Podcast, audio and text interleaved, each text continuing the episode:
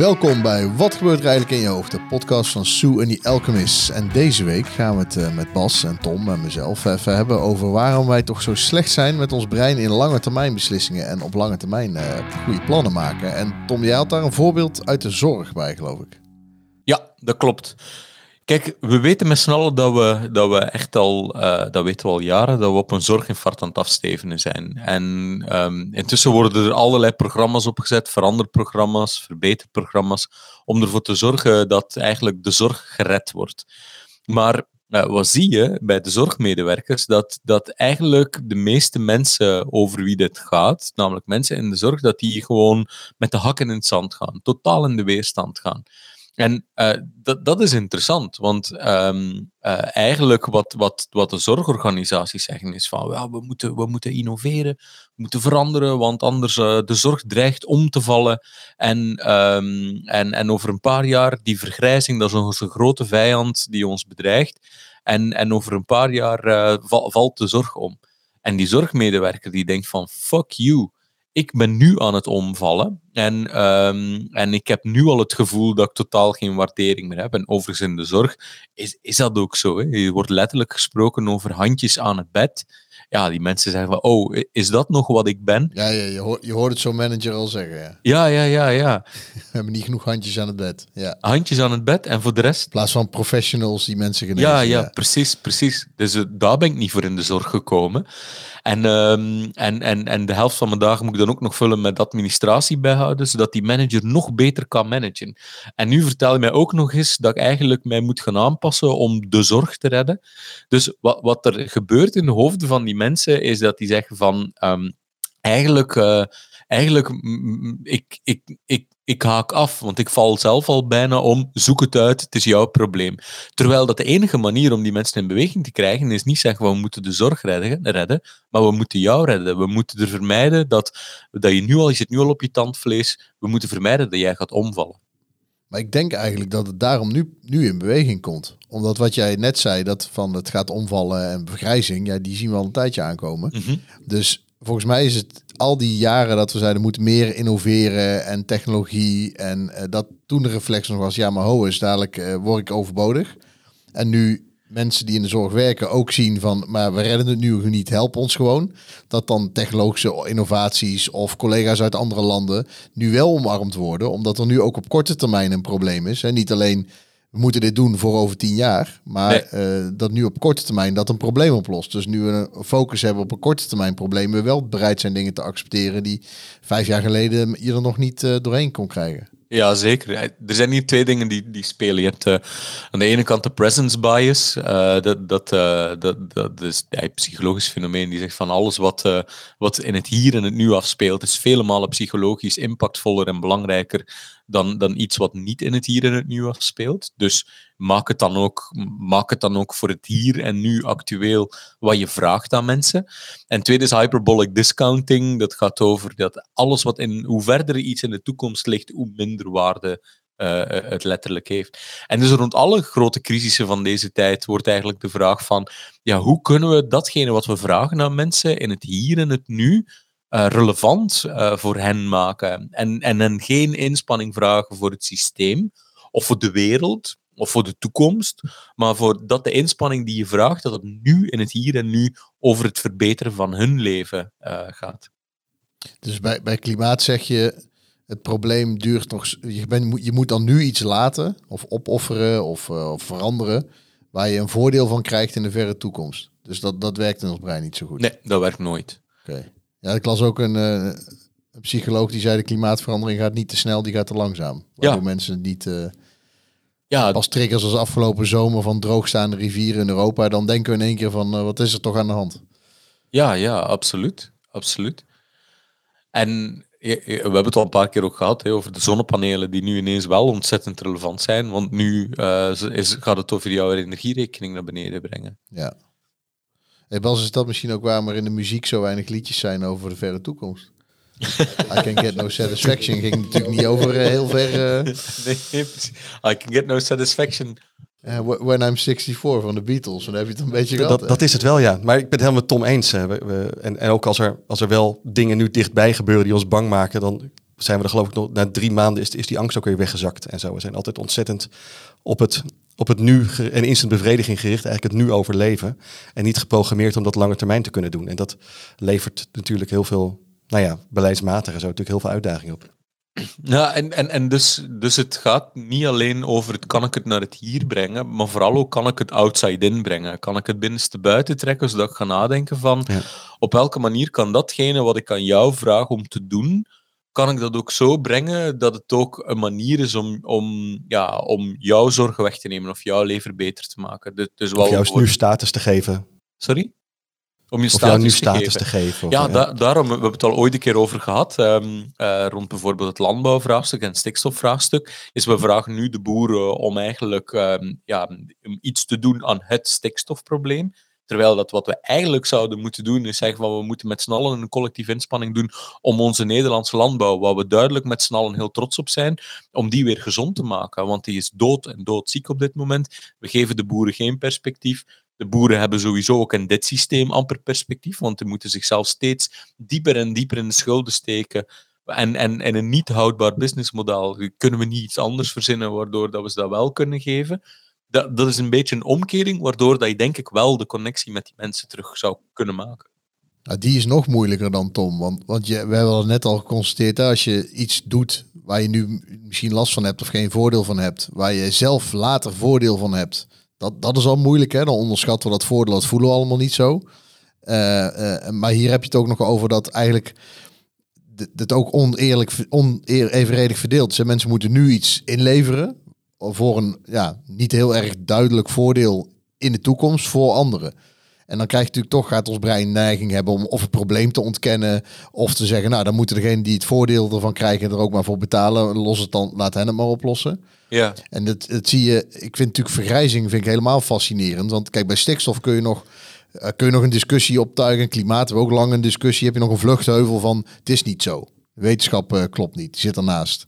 Maar eh, bij, bij de vergrijzing, ja, dat, vanaf dat mensen geboren zijn, kun je uit gaan rekenen wanneer ze gaan werken, ongeveer wanneer ze stoppen met werken en eh, hoe oud ze worden, hoe lang ze nog zorgen Hoe lang het duurt tot ja, het opgelost is. ze zorg nodig hebben. En als je dan ziet dat de, dat, hè, de, de babyboomers eh, veel, met veel zijn en weinig kinderen krijgen, relatief, dan, dan weet je eigenlijk al, al, nou ja, al ruim 40 jaar waar het op, op af gaat steven. Ik denk al wel langer. Maar je wordt dus niet beloond op korte termijn om er, op- om er iets aan te doen. Nee. Dus als politicus heb je op korte termijn een heel groot probleem als je, als je nu pijn gaat pakken voor iets wat, wat pas later gaat komen. Ja, als politicus sowieso, maar als samenleving. Kijk, ik snap, hè, mijn moeder komt uit een gezin van tien. Ik snap dat hij niet dacht, oh, dan moet ik er ook tien. Ik, eh, die, die, hebben, er drie, dat, dat is al veel voor huidige Ja. maatstaven. Maar ehm, we gaan nu in één keer, willen we dan iets doen, maar dan is het eigenlijk al bijna te laat. Hebt in Oost-Europa heb je van die ja, fokpremies, zeg maar. Dat je zegt, als je meer dan drie kinderen krijgt, dan krijg je belastingkorting, krijg je heel veel geld. Of denk, ja, maar dat lost nu natuurlijk ook niks op. Want die kinderen, tenzij je kinderarbeid invoert, die hebben eerst komende 20 jaar, zijn die ook nog afhankelijk met onderwijs eh, eh, en voordat ze gaan werken. Ehm, maar dat, dat lijkt, dat voelt dan nu wel voor ons als samenleving als een goede oplossing tegen de vergrijzing. Oh, dan moeten we meer kinderen gaan maken. Ja. Eh, maar rationeel slaat het natuurlijk eigenlijk nergens op. Ben je al te laat mee. En dan hadden we nog die, die, eh, die Japanse prof. ja, die was helemaal mooi. Hè? Ja, die eh, Yu- Yuzuke Narita, Yale-professor. En die, die zegt dan gewoon... ehm, ja, de mensen die het probleem veroorzaken, die moeten het oplossen. Dus de ouderen zijn met te veel en hebben te weinig kinderen gemaakt. Dus ja, zij moeten maar zorgen dat de kosten die we voor hen maken niet, niet uit de pan reizen. En dan is er, heeft het wel iets nobels om als je al lang bent, oud bent, eh, lang geleefd hebt en gebrekkig wordt, om als een soort nobele samurai te zien, mijn functie in deze samenleving is vervuld. Eh, laat ik er een eervol einde aan maken. Dat is een vrij Dus radicaal heb je eerst eh, je- kind geen broertje en zusjes gegeven en dan ook geen ouders meer, zeg maar. Ja, nou ja, dat is, is maar, maar het is best wel raar dat die, die man, die gedachtes, dat, die, dat hij ze heeft en een beetje choqueert eh, daarmee, dat is nog één, een eenling. Maar het, het heeft in Japan ook tractie. Eh, het, en het, het, ja, het, gaat niet alleen over, eh, dit is dan wel de va- radicaals variant, er zit ook een mildere kant aan de beweging. Hè, dat oudere mensen de plekken in bezet houden, dat ze plaats moeten maken, dat ze wel moeten blijven werken, maar niet meer op de toonaangevende posities, omdat de jongere generatie zegt, jullie die straks alleen maar zorg nodig hebben waar wij voor moeten zorgen, bepalen nu eh, hoe ons land eruit ziet en blokkeren nu eigenlijk de oplossingen die nodig zijn voor de lange termijn. Het narratief wat je bij klimaat ook bij jonge generaties ziet. Jullie hebben het eerst veroorzaakt. Nou houden jullie het tegen dat wij straks nog een goed leven hebben. En tegen de tijd dat het probleem zich voordoet, hè, als de presence, eh, als het dan de presence is hè, van je presence bias, ja, dan zijn jullie dood. Dus dan heb je het nadeel niet meer. Dus dan heb je eigenlijk een soort narratief. Degene die straks het nadeel gaat ervaren, die heeft nu recht van spreken. En degene die er dan al niet meer is, mag nu eigenlijk niet mee bepalen over de, wat je zou moeten doen nu om die ellende van, toen, van straks te voorkomen, omdat die door de presence bias niet verder kunnen kijken dan hun leven lang is. Ja. Maar dit is natuurlijk een, een, een hele moeilijke voor in, in de beschuldiging, jullie hebben het veroorzaakt. Ja, nee. ja, zeker. Jullie collectief hebben dit veroorzaakt. Maar om dan de doorsteek te maken en daarom moet jij individueel verantwoordelijkheid te nemen om, om, om mee te doen aan de collectieve zelfmoord, om ruimte te maken. Nee, ik vind het ook geen goed antwoord moreel. maar ik snap, het komt natuurlijk voort uit het idee van als we weten dat we die presence bias, zoals je noemt, en die hyperbolic discounting hebben, ja. dat, het dan, dat je dan altijd eigenlijk ervan uit kunt gaan dat problemen die pas op langere termijn echt gevoeld gaan worden, de nadelen ervan, dat we die als mensheid nooit oplossen. Nee. Ja, nooit op tijd. Dat is een vrij cynische conclusie. Ja, maar ook weer niet. Ook weer niet. Er, er, is altijd mogelijkheid om het in het hier en het nu het gewenste gedrag relevant te maken en, uh, en, en dichtbij te brengen. Dat zie je dus in de zorg. Dat zie je eigenlijk ook met het, uh, met het klimaatvraagstuk. Nu dat de energierekening zo hoog is, unieke kans. Um, om, om eigenlijk die verduurzaming uh, te, te, te, te versnellen, die ja. mensen met beide handen grijpen. En dus de vraag is inderdaad ook weer van maar ook, ook met, met de stikstofcrisis is, is juist hetzelfde. We vragen eigenlijk een soort, ja, jullie hebben dit collectief veroorzaakt, dus jullie moeten nu boeten. Ja, dus eigenlijk vergelijkbaar met collectief zelfmoord uh, vragen aan mensen. Kunnen we het niet in een ander frame brengen, waardoor er zegt van, laat ons met die paar miljarden die we hebben, gewoon weer ja. 100% inzetten om onze landbouw kerngezond te maken in, uh, in, in, in de 21ste eeuw, zodat we als land blijvend ja, een van de meest toonaangevende landbouwlanden ter wereld worden, dan krijg je denk ik een ander en relevanter verhaal breng je dichterbij. En, dus dan zouden activisten niet, uh, niet moeten preken over helle verdoemenis, die, over het grote probleem van straks, maar over de, eigenlijk de kleine problemen, klei, relatief kleinere problemen van nu al laten voelen en dan komen we wel in actie. Dus daar moeten activisten zich op richten dan. Ja, zeker. En die presence bias gebruiken juist. Misschien moeten we hier een bedrijf in starten. dus mensen, als je zulke vraagstukken hebt, bel even. ja, ja, wat de vorige keer over Caroline van der Plas, dat, dat, is wat zij doet. Zij tapt in in het hier en het nu van de pijn die mensen hier en nu voelen. Dat, dat maakt haar, wat we de vorige keer zeiden, ook zo'n zo'n goede vakvrouw in termen van wat wij doen. Ja. En de voorstanders lukt dat niet. En de voorstanders lukt dat totaal Of onvoldoende. Nee, het lukt thuis ook niet. Als je zegt, ga nou eens van die rand van die bank af, dadelijk val je en dan heb je pijn. Dat, dat werkt nooit. Nee. Het enige wat je dan kunt zijn, als ze gevallen zijn en pijn hebben, dan kun je voor het troosten nog even snel zie je wel zeggen. Maar, maar meer, meer effect heeft het natuurlijk niet. dus het is niet dat je daarmee iets voorkomt. Nee. Nee. Nee, nou ja, dat dus. Doe het zo. Nou, doe, doe het zo. Benieuwd, uh, Tom. Ja, zeker. Zeker. Wa waar, waarin? Nou, hoe we dan de Japan zover krijgen dat ze andere oplossingen gaan zoeken dan uh, deze onprettige. Ik vind het toch meer van religieuze sectes, collectieve zelfmoord. Ja, vind ik niet, is... niet echt een uh, maatschappelijke oplossing. Dat is. Ik zou, ik zou zeggen, geef die oude mensen gewoon iets om zich actief mee bezig te houden in een pensioen. Om gewoon met een kapitaal en een denkkracht, nu dat ze toch tijd hebben, de samenleving terug uh, van ja. nieuwe ideeën te voorzien. Dan moeten we dus naar Frankrijk. Dan moeten we daar zorgen dat uh, de mensen van 62 ervaren en snappen dat die paar jaar extra doorwerken voor hen gewoon positief is. Ja. Ja, of er moeten ze incentive voor ze komen. Ja, dat er een probleem wat ze nu hebben, dat ze er niet meer toe doen. Ja, dus eigenlijk zou je in Frankrijk moeten zeggen, als je gewoon drie jaar langer doorwerkt, dan komen wij niet meer van die rare Japanse ideeën aan.